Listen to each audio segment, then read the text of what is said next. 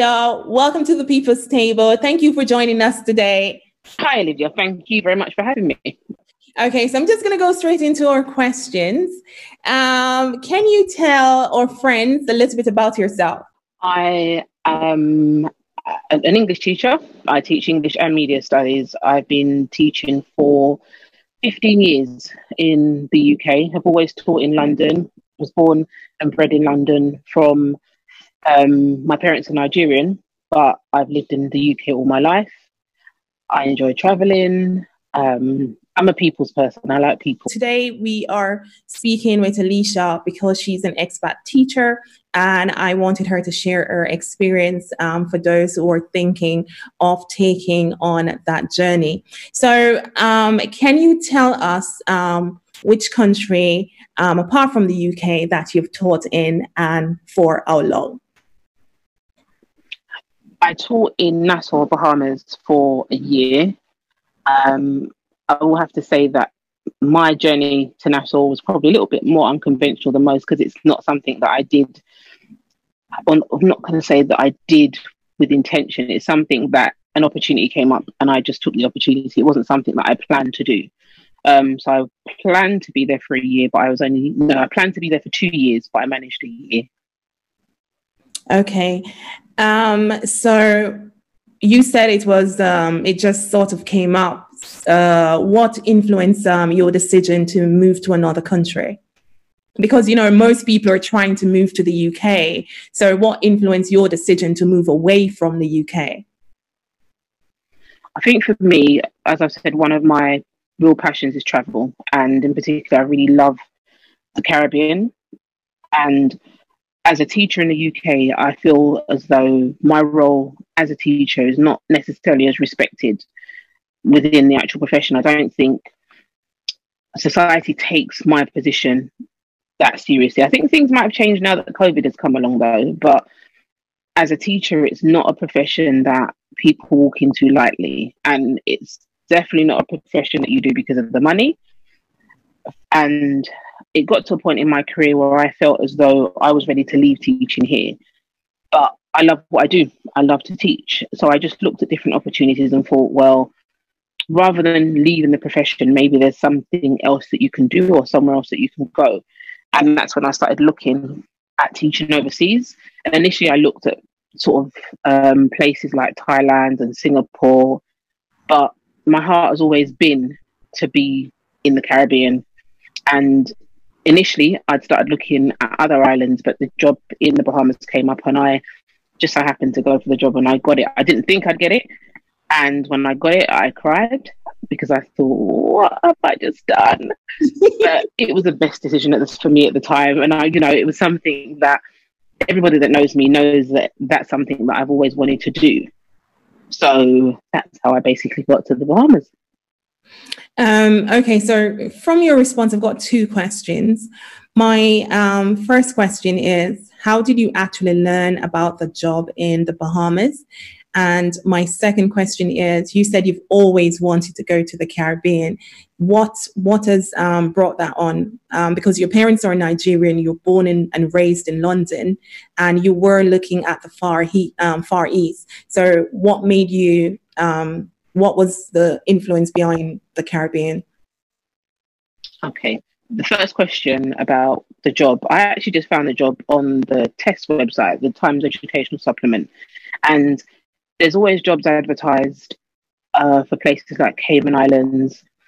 The Bahamas is something that has always been a running joke in my classroom with my children. When they get on my nerves, I'm like, I could be somewhere in the Bahamas, sunning myself instead of teaching you guys.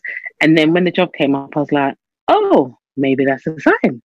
So I applied, like I said, I did my little bit of research. There were some sort of red flags about it, but I thought I'm somebody that learns from my own experience and not necessarily from what other people have experienced. So I just took the chance and I applied for it. And like I said, was shocked when I got the job. Um, it's not an island that I had visited either. So that in itself was probably a bit brave for me to do, I must say. Um, but I'm one of those people that unless I try, it's always going to be a niggling thought in the back of my mind. So I had to just go for it really. Okay. Second question with regards to sorry, do you want me to? No, no, no. Continue. So the second question you asked. Yes. Okay, so the second question that you asked about what is it about the Caribbean? Yes, my parents are from Nigeria. I am African through and through. I think first and foremost, being a black person in the UK, going to countries where you are in the majority is something that's always been, it's always, sorry, been, how can I put it? It's something that I've loved to experience. So I haven't been to Nigeria as an adult. I went as a child, got some really bad experiences, memories, I should say, which I know I need to overcome. But because my parents don't go back very often, it's not country that I have visited as an adult and got to experience what life is like there now. Um, being an independent traveler, I have been to several countries, and the Caribbean happens to be one of my favorite areas because people look like me. I feel comfortable there.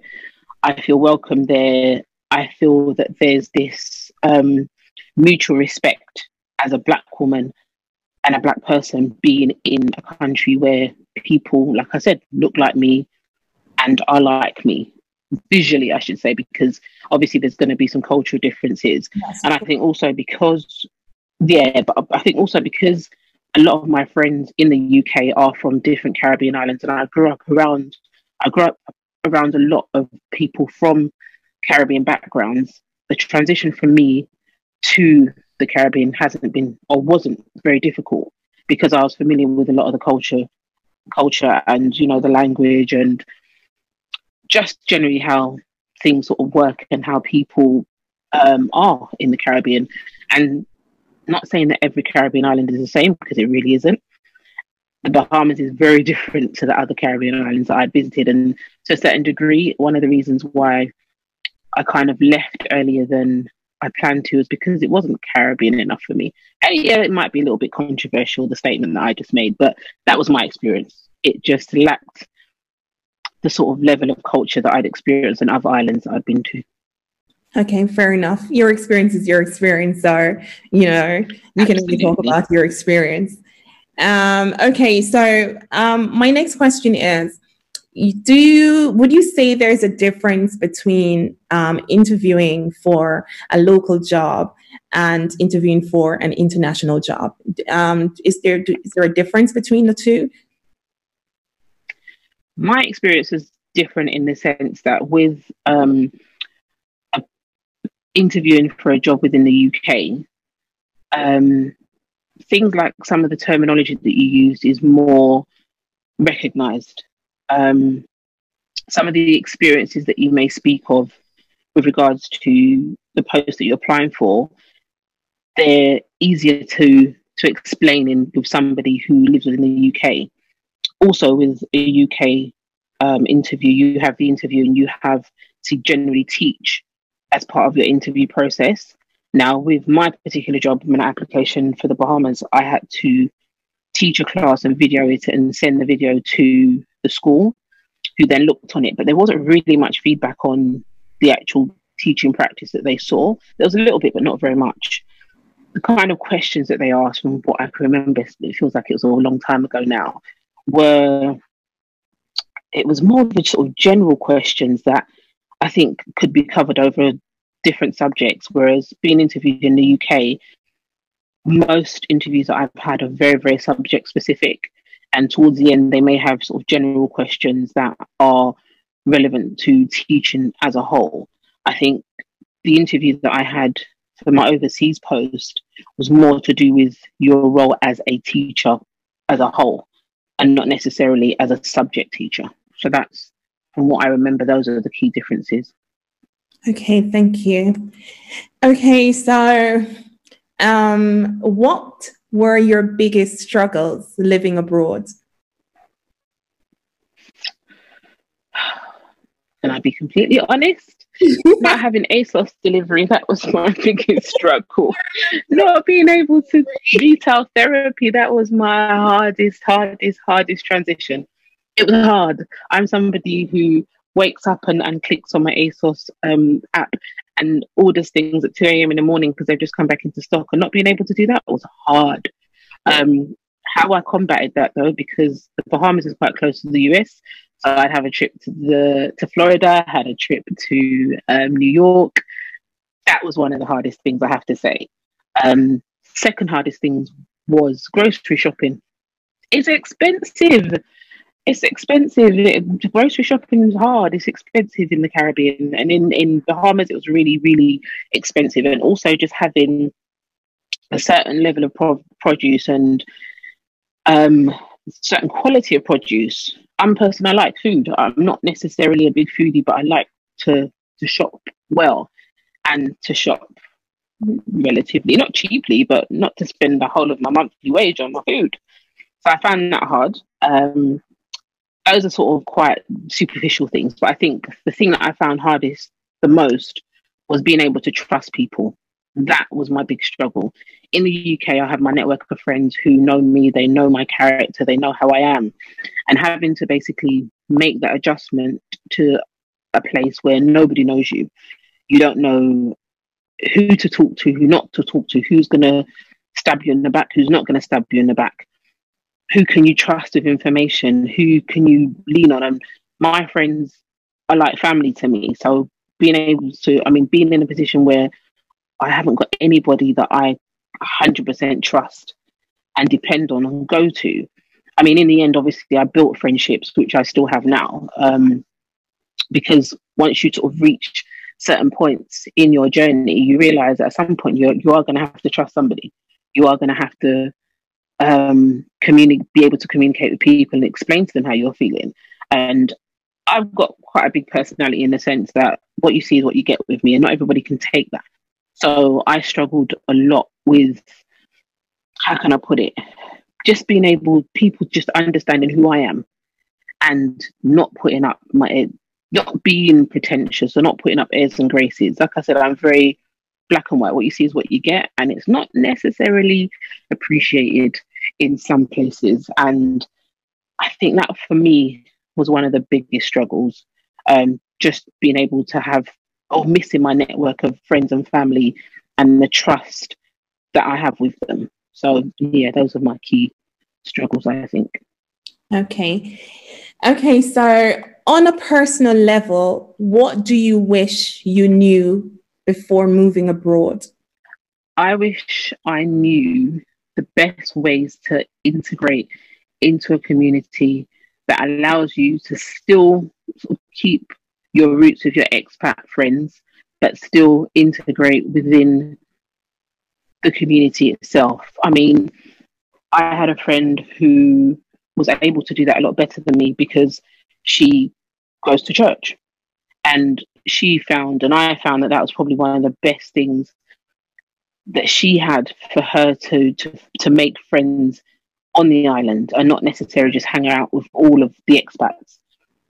Um, so yeah, I think for me, I would have found it really, really helpful just knowing ways in which to integrate within the community so that I'm not restricted to just being with the expats. Because yes, as much as it's lovely having people that sort of understand and recognize where you come from, the whole point of being in another country is for you to to learn the other culture and to integrate within the society that you're now in.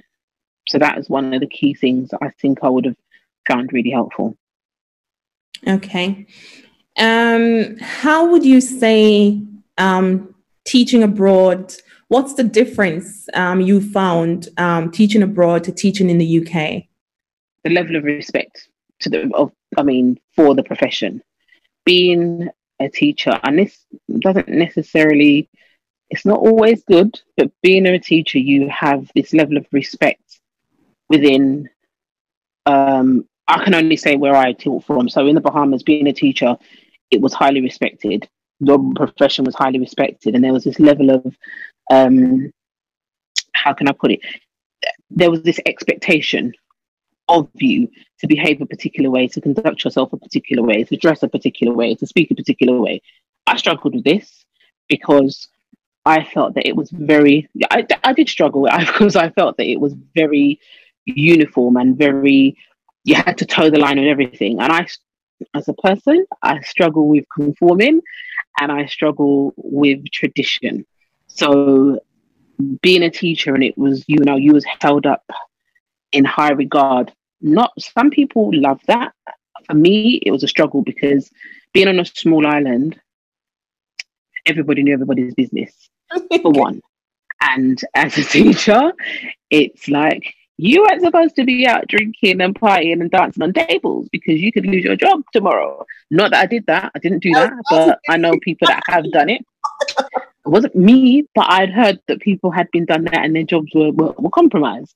So, um, and also because it, it, depends on where you are. If you're in a place that's small like the Bahamas, you'd go out and see your students, and it's like, oh, this is a bit awkward. You're at a nightclub and your students are here, yeah. or you're at a bar and your student, hey miss, and oh god, no, this is not what it's supposed to be like. So um, that part of it was a bit of a struggle for me, and yeah, it's nice that the, role is respected. It's nice that as a teacher, you're finally given that respect that you're given. You know, they have National Teachers Day and stuff like that, and that I think is absolutely wonderful. But the the sort of um, transition from your own personal life to being a teacher, I felt that it overlapped a lot, and that was my struggle. My thing is, I am a teacher during these hours, and after teaching, I'm me and it's almost as if there was this um, expectation that no, once a teacher, you're always a teacher, regardless of what you're doing or where you are. You represent the school. Unfortunately, I don't believe in that. I represent me. I don't represent the school after hours. So that was my struggle, most definitely. Um, what about um, inside the classroom? Um, did you find it different um, to um, the UK classroom, was it any different to a Bahamas classroom? Um, some aspects were different. Children are children, and there's always going to be children that want to defy you. There's children that want to be lazy. There are children that are not going to do the work like you've asked them to do. There are going to be children that expect you to do more than you should be doing as a teacher. Um, but ultimately, I found the children far more respectful in um, the classrooms in the Bahamas. I mean, I taught at a private school. I don't know whether or not state schools are slightly different, but they were far more respectful. Um, they were more willing to sort of have a have a relationship with their teacher that wasn't just strictly teacher. You know, this is who I am. You don't need to know anything from me. I'm just here to teach. They were far more sort of, there was more give and take of the students I felt in the Bahamas. So they would not want to know when your birthday was so that you'd come in and, you know, there's be a card on the table or, you know, there'd be cake done for you or they'd want to know what your family history is. You have children. I don't know whether or not that's also because they know you're an expat teacher and they know that your family probably aren't with you. So I found them really more compassionate than I do well, than I have found some of the students in the UK. Not all of my students, because my students in the UK have also been quite compassionate. And I don't know whether or not that's just because of the way that I conduct myself with them. Um, one of the key things that I think was really different in the classroom in the Bahamas was the way that I taught. I became more of a sort of robotic teacher. Everything was taught to sort of generic texts, and I struggled with this because as a trainee teacher in the UK, you were told to sort of do all singing, all dancing lessons, and you know you have to have different, you have to differentiate, and and all of that just went out the window. And it was, oh my god, I had a blackboard, like a chalkboard, I should say. Sorry, politically correct. I had a chalkboard. I didn't have a PowerPoint. I had to go back to basics. And at first, it was really hard. I thought, what do you mean I don't have an interactive whiteboard? What am I supposed to do? um, I quickly adapted. And I think being able to adapt like that has actually strengthened my teaching just generally. I'm able to adapt more quickly because of that experience. And I think that has made me a stronger teacher. Um, some things I felt were really just not appropriate for 2000 and whatever it was, 2016, still doing paper registers. And um, yeah, there were some basics that I thought you could move on by now. The technology's there. You should be moving on by now. Why are you making us do this? Why are you making these children do this? This makes no sense. And obviously, as you can tell, that I found quickly that that particular school wasn't for me. And the way that certain things were run. They they just kind of made you work harder and not smarter and makes no sense to me. So yeah, it's a good thing I don't really have the job there now. I'll probably be sacked. But anyway, yes, that's that, that's what I would say were the key differences um, between the the school that I was at and what I'm used to doing in the UK. Um, okay, um, so you said that being there has helped you to to um, to be more adaptive um, to your environment. Um, can you say how you have developed professionally from your experience? I've learned how to work smarter, and I've I think having worked so hard at the school that I was at, I've learned to work more effectively because I had to learn to work effectively in order to get through the long hours that I worked in that particular school. And it's things where it's not necessarily finding shortcuts, but it is finding a way to make something easier for myself while still being able to teach my students. And I think during the COVID times, I've had to do exactly the same. I've had to adapt. I've had to, to teach online. I've had to change resources so that the students are able to basically learn more independently. Um, so I would say that for me, being put in a situation where you're forced to work in a particular way and you don't necessarily agree with the way in which you're being forced to work without being sort of rude and condescending, I had to find a way of saying to my superiors that have you thought of maybe working slightly different? Because this is not working for me. I don't know if it's working for other teachers. And I think in the school that I worked at, there was a lot of fear culture. A lot of people didn't want to speak up. People didn't necessarily agree with the way in which things are done. Nobody wanted to speak up. And I think sort of the rebel in me, I was very much for, I'm going to speak up because you're making me do something that technically could have been done in an hour and it's taking me six hours to do. And I'm not going to get those five hours back. And that's five hours I can be on the beach. So I need to tell you that this is not working. Um, but yeah, I had to kind of just say it quite politely. And I think because I did have good relationships with the senior um, members of the team, it was easy for me to sort of approach things. I didn't necessarily approach everything that I felt was um, wasn't being done effectively. I just felt really strongly about the fact that this particular school go out of their way to employ teachers from overseas and they never utilized our skills as overseas teachers. So it was a matter of trying to sort of incorporate what I learned from teaching in the UK and trying to adapt it to, to, to working in the Bahamas. Wasn't always appreciated, wasn't always taken on board, and some things I had to do sneakily just to make sure that, you know, I could work in a way that was good for me and still get the same results and the same outcomes that they wanted. Um, so I suppose being able to also approach things with senior leadership that has helped me along the way. So I'm not as scared now to approach um, a situation with my senior member of staff and say, well, can we review this? Can we think about another way in which we can do that? So it's given me the confidence to do that, which I think is brilliant. Um, and it's also made me focus more on the outcome and not necessarily the method. So it's like, how do I get no in actual fact, let me take that back. It's made me focus on both the outcome and the method. Because as teachers, we're asked to get all these grades from these students, and some organizations only want you to use one particular method to get there. My thing is that, as they say, there are several ways to skin a cat if I can find a different um, method, then why not let me do that method if the outcome is still going to be the same? And I think I've had one head teacher in this school who, not in this school, in the school that I've worked at in the UK, who was really, really good at that. Her thing was, this is what I want at the end. I don't care how you get it done, but this is how I want it, what I want to be the result. And I think for me as a teacher, I think that particular um, style of working is conducive for the for a good good outcome for me and a good sort of working relationship for me, my students and my colleagues. So yeah. Okay. Um, what would you say um, to people who are looking to teach abroad, what would your advice to them be? Do your research. Do your research, do your research, do your research. Research on the country, research on the type of schools that there are.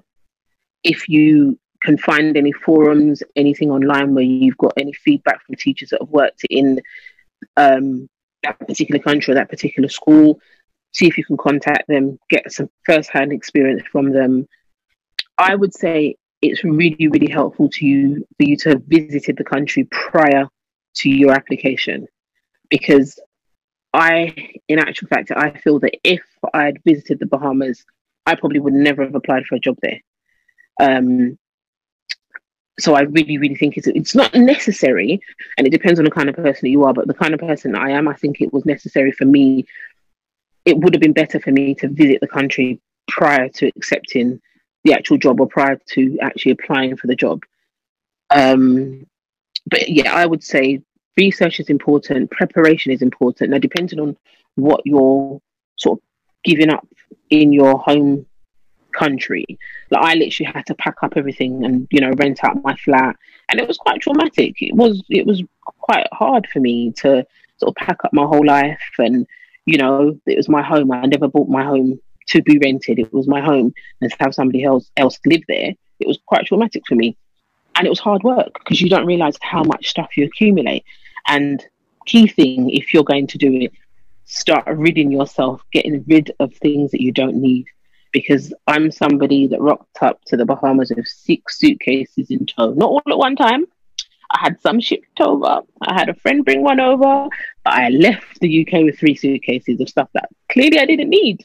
Um, so if you're going to if you're going to think if you're thinking sorry of going abroad, start decluttering, get rid of stuff that you don't need, try and streamline. And I'm just talking from practicality because I still don't know how to do that. But you do you don't need 18 pairs of trainers. You don't need 65 pairs, 65 sandals.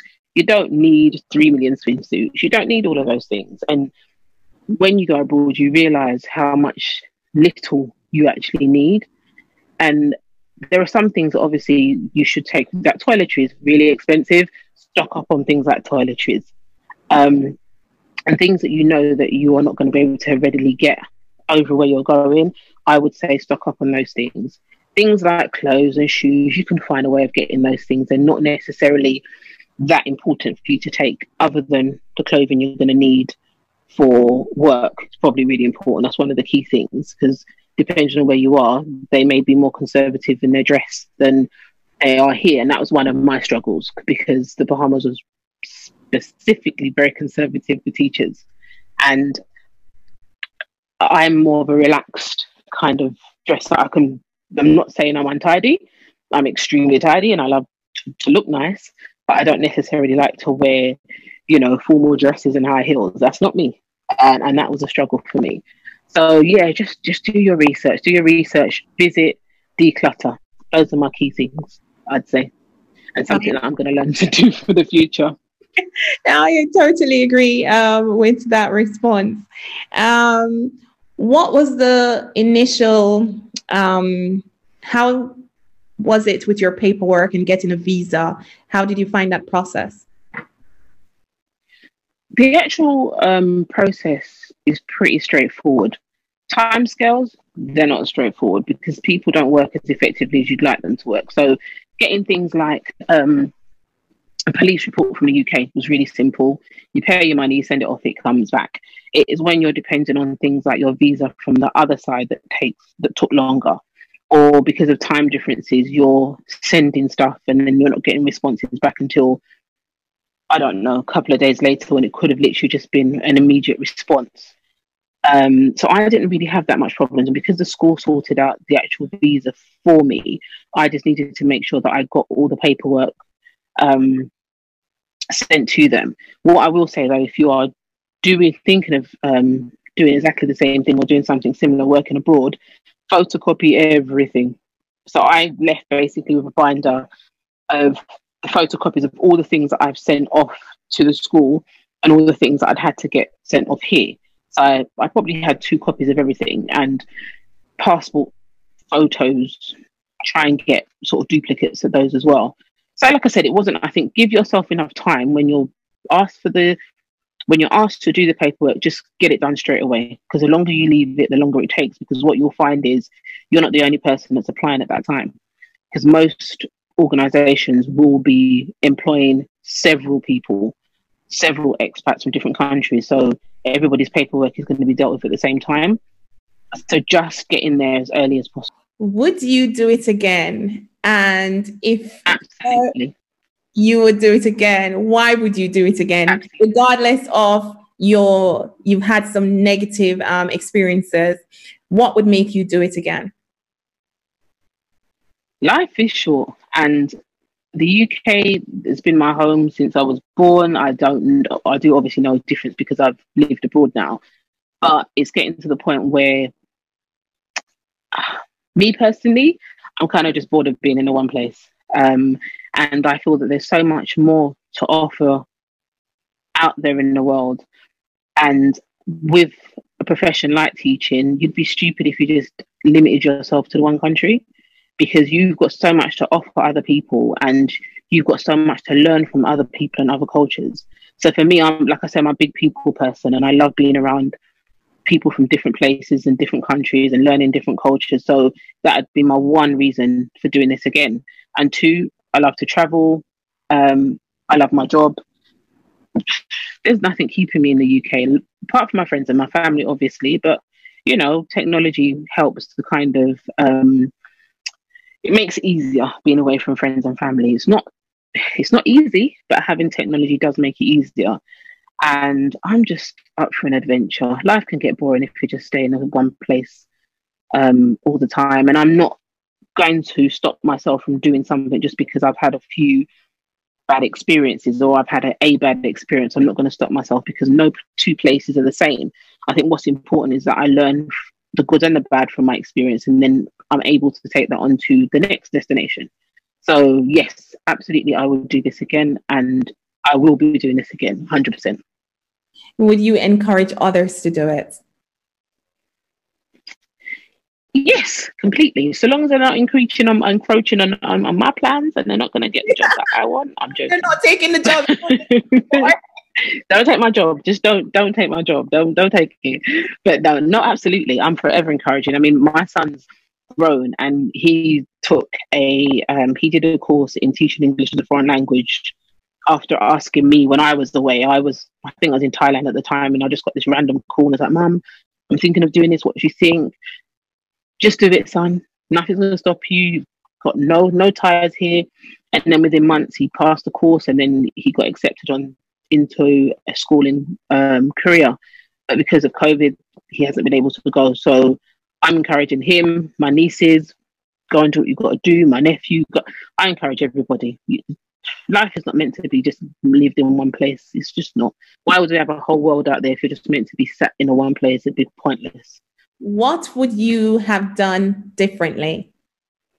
I think one of the key things that I did that I would definitely do differently is um, I got into a relationship quite quickly when I arrived on the island.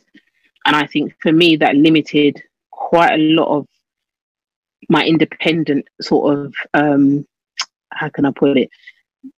the independent, the things that I would have learned independently. When you're with somebody who is from the place that you've moved to, you learn sort of secondhand the things that you're supposed to learn.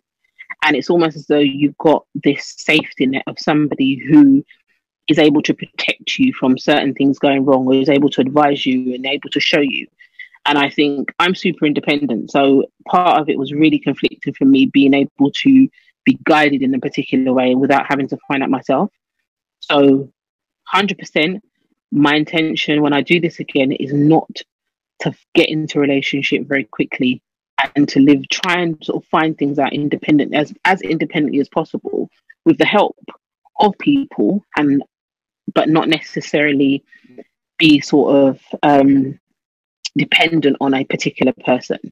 And even if you're not intending on being independent, you find yourself becoming dependent because you're with this person. So for me, I think that would be one of my the things that I would probably never do again. Definitely, I'll try my hardest to just stay single, stay independent, and learn things um, my way. You know, I think it's really important for me.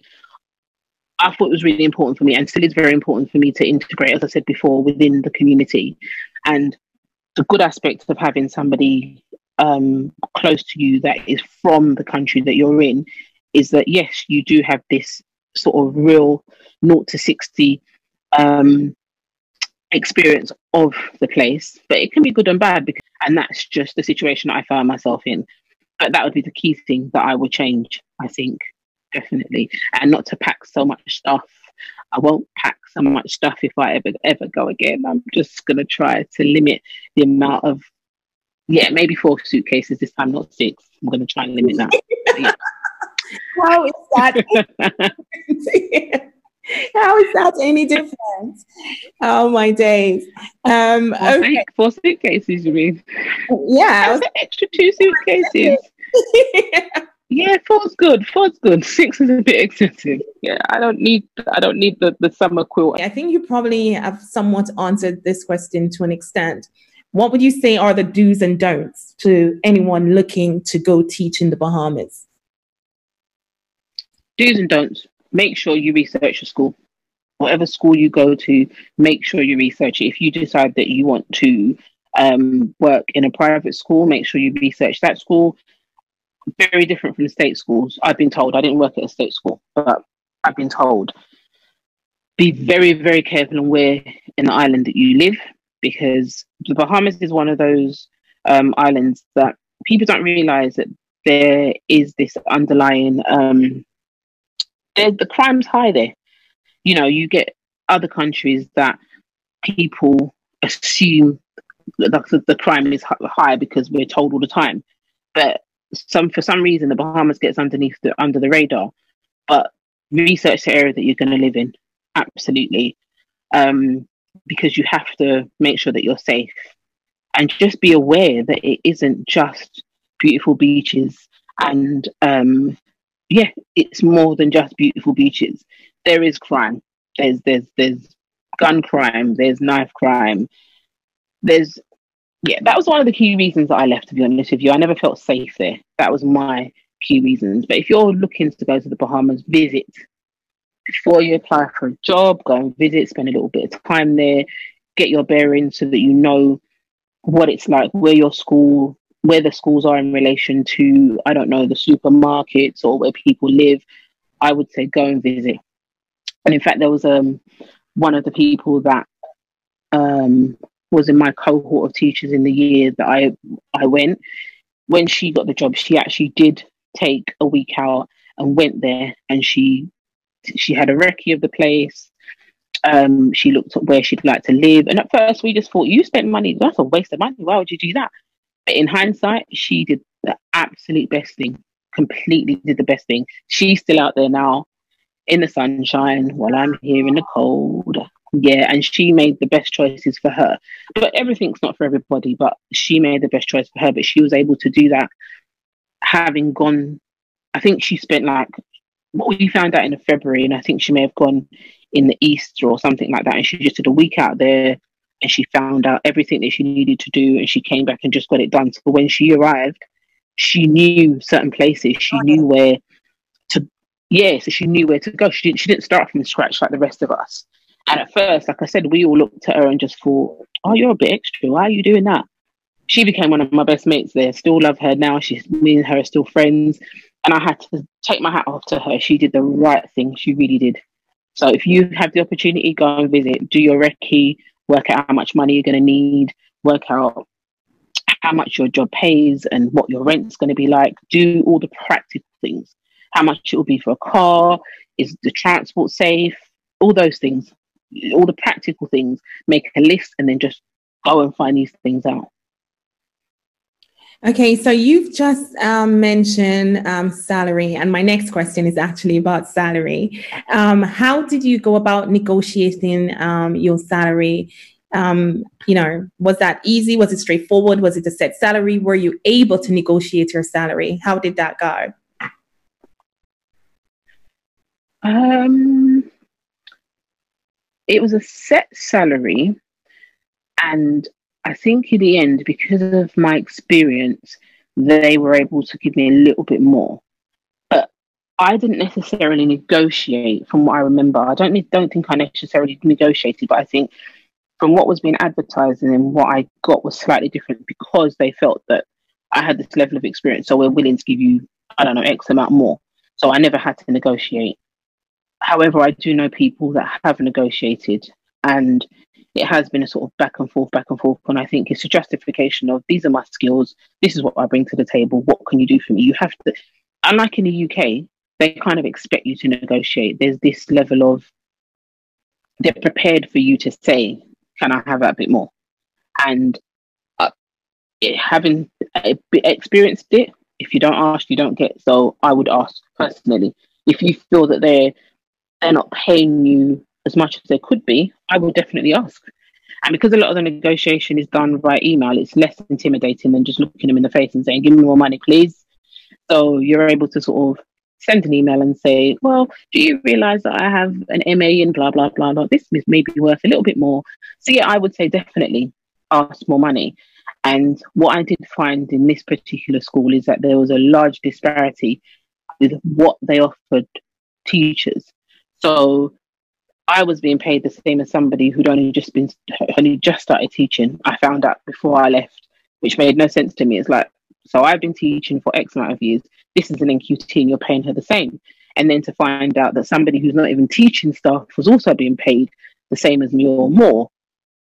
So there was sometimes it's your face. If your face fits and they like you and you wear the right dress and your makeup's, you know, on point, they will give you more money. This is my experience. I'm really sorry. The whole of the Bahamas is not like this. That's how I feel.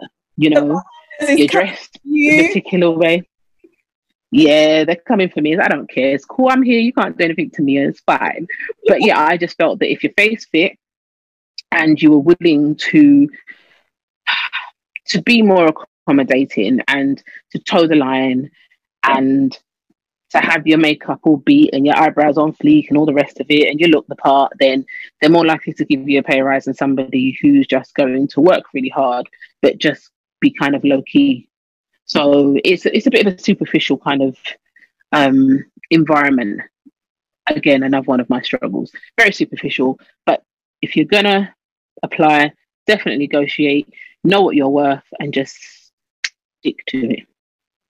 Now, I know you did not move um, there with um, a spouse or children, but would you have any advice based on your experience? Probably you've seen other people who have moved there with their spouse um, or children. Would you have any advice for people looking to move to um, the Bahamas who do have children um, and a spouse?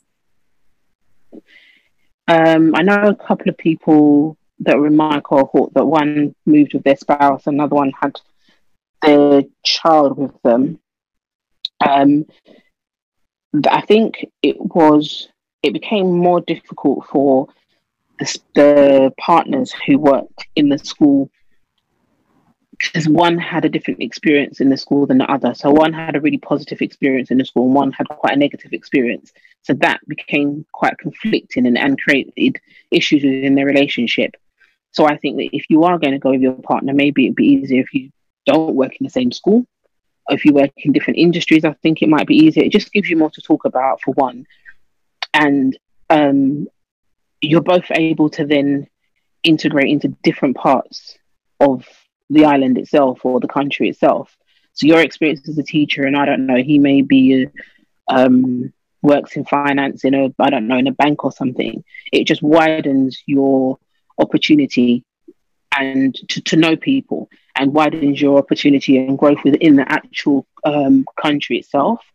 With children, I mean, obviously, I can only speak on from the perspective as a teacher. Mm-hmm. I know that it was a real struggle for my friend who had her child attend the school that she was teaching at because obviously you're conflicted because you're from the perspective of I'm a teacher here, but my son is also being schooled here and I don't like the way you're doing certain things.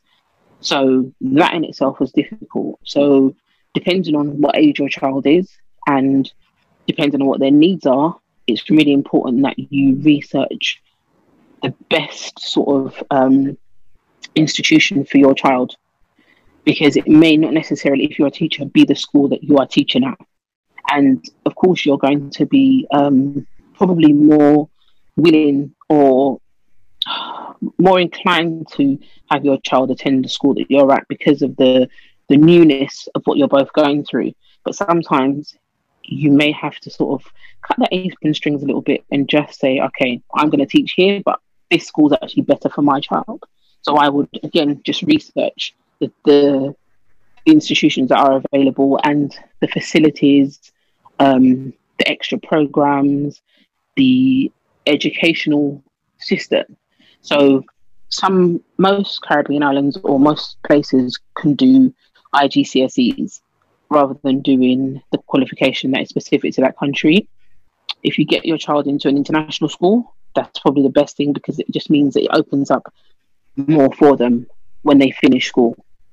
So if your child is at school um, school age, I would recommend going to an international school that either does IGCSEs or inter- international baccalaureate because it just opens up and it gives them the accessibility to move on easier should they leave that particular country and decide to go somewhere else. Um, you know, is there, I know some countries, um, if you're, um, as part of your contract, they often offer you free places um, at the school for your child. Um, is that something that um, they offer in the Bahamas? the school that I was at, no, you weren't offered a free place. From what I remember, you were offered a discounted fees, I think. So you offer discounted fees, not necessarily a free place, I don't think. But some countries do offer free places and some will offer discounted. So it all just depends on the destination that you're going to and the school that you're going to.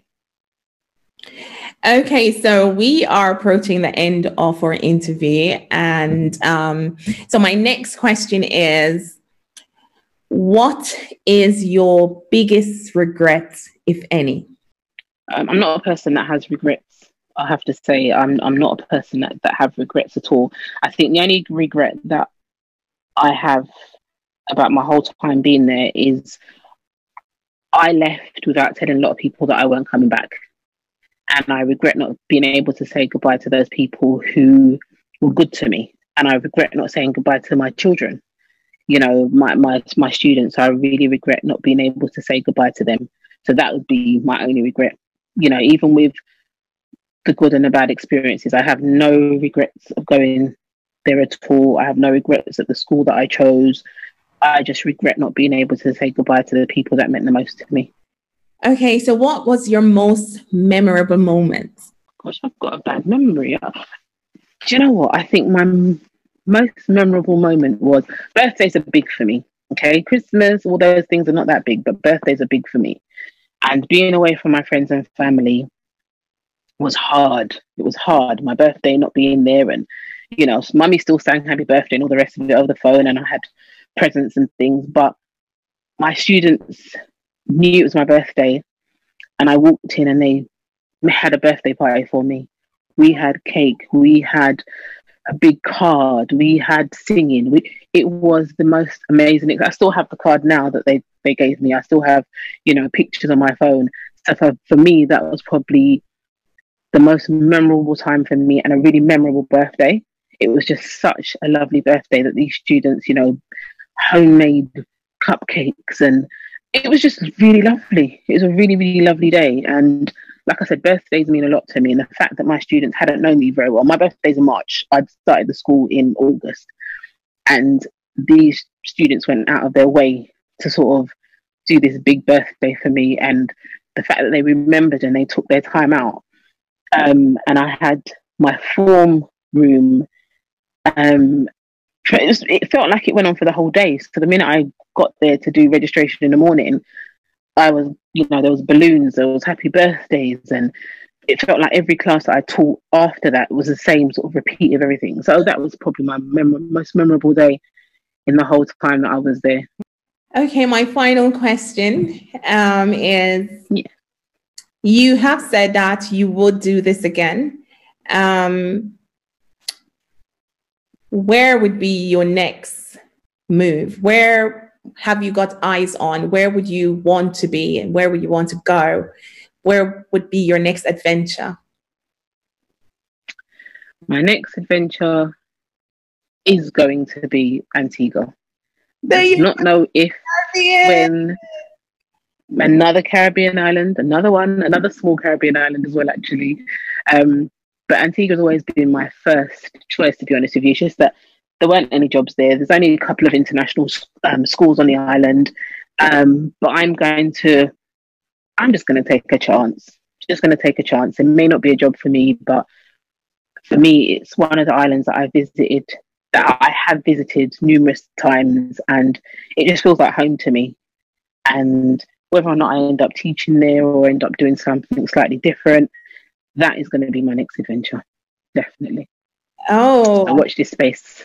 Ah, Antigua hero, look out, look out, here I come.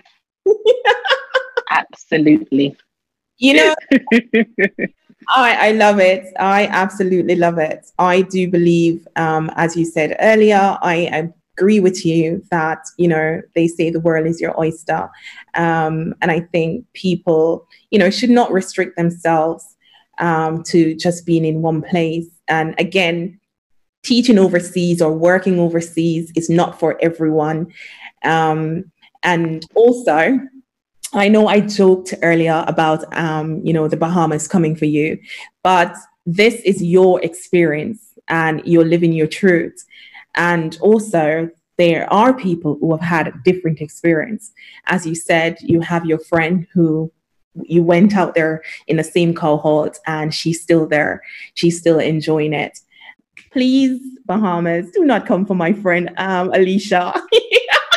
yeah, please don't come for me. Please. I haven't been back yet, but I will go back eventually. I will go back, but I haven't been back yet since I left. Bahamas, you know, as you said, you know, you always see these nice beaches and stuff like that. And my aunt has been there and she loves it um, on holiday, you know, and always when you visit somewhere on holiday and when you live there, mm-hmm. completely two different things, you know. So thank you so Definitely. much. Can I just say one last thing? I also do think that I think it's important that I mean, I probably didn't give myself enough time to adjust. Um, but I know me, I know my character, and I know that once I get to a point where I've had enough, I've had enough, I leave. Give yourself time. If you're going to do it, give yourself, I would say, a minimum of two to three years to make the adjustments, depending on where you're going, because you have to adjust to all the different things. And if you leave before you've experienced a sort of a range of things, you may be doing yourself a disservice of not giving yourself the opportunity to to enjoy where you are. Now it's a bit contradictory for me because I left slightly earlier than I should have left, a year earlier than I should have left. But for me, I felt that I had learned everything that I could possibly learn. I know my character, and I know that it would take it would have taken a lot for me to continue my journey on in that particular place because the key thing that I felt that I weren't getting there or that I struggled with was my sense of freedom and safety. And the fact that I didn't feel free to come and go as I please and I didn't feel safe, that was the sort of deal breaker for me, which is why I decided to leave. But somebody else may have seen beyond, sort of beyond that. And obviously, my friends that are still there, they're still safe and they're still living life. So it's all down to the individual, but just give yourself time, give yourself time to experience a range of things over um, maybe two to three years before you decide to maybe chuck in the towel like me and just say, oh, I've had enough. So, yeah, I would say that. That was my last bit. Thank you so much for um, agreeing to to join us. Um, thank you for your honest um, answers, and um, thanks for sharing um, your experience um, both the positive and the negative. And I hope that the information that you've shared will help someone um, in one way um, or another in helping them to decide whether or not going abroad is something that they would like to do. Thank you so much, Miss Alesha. You're so welcome, Olivia. Thank you very much.